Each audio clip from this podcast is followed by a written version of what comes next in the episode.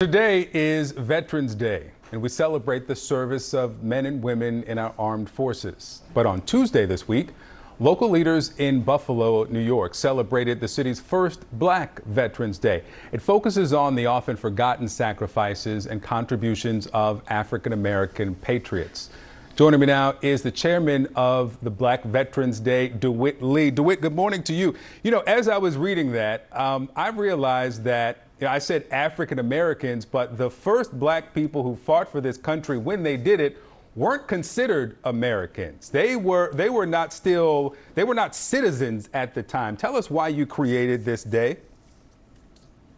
That's an amazing point. But if you give me just a moment to give thanks to my Heavenly Father and His Son, Yeshua, the Prince of Peace, who's the name I pray for protection of our troops around the world, and of course, thanking all our troops for their service and sacrifice, including my children's grandfather, Abu, my brother, Navy SEAL, Donald Lee, and my Black Veterans Day co-founder, Khalila, Megan Campbell.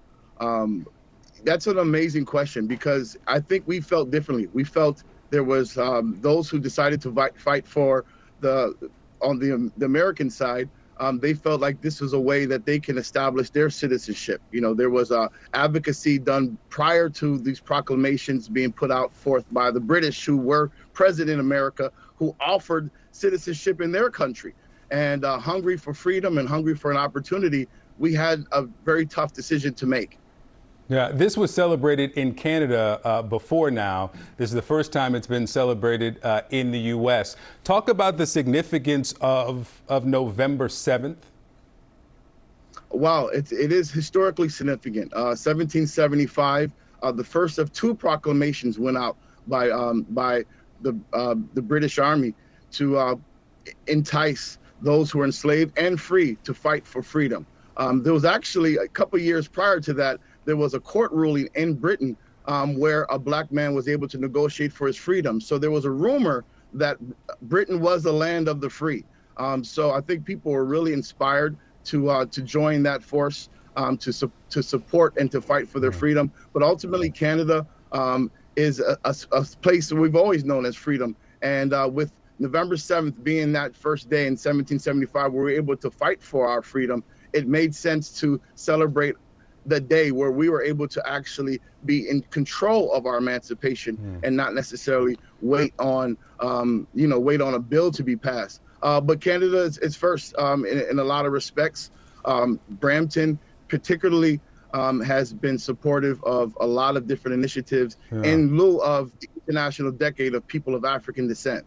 You know, when Carter G. Woodson created Negro History Week almost a century ago now, and is now Black History Month, the way I understand it was the goal was to infuse the contributions of black people in this country into the broader American narrative, into academia, into everyday life, not to isolate it to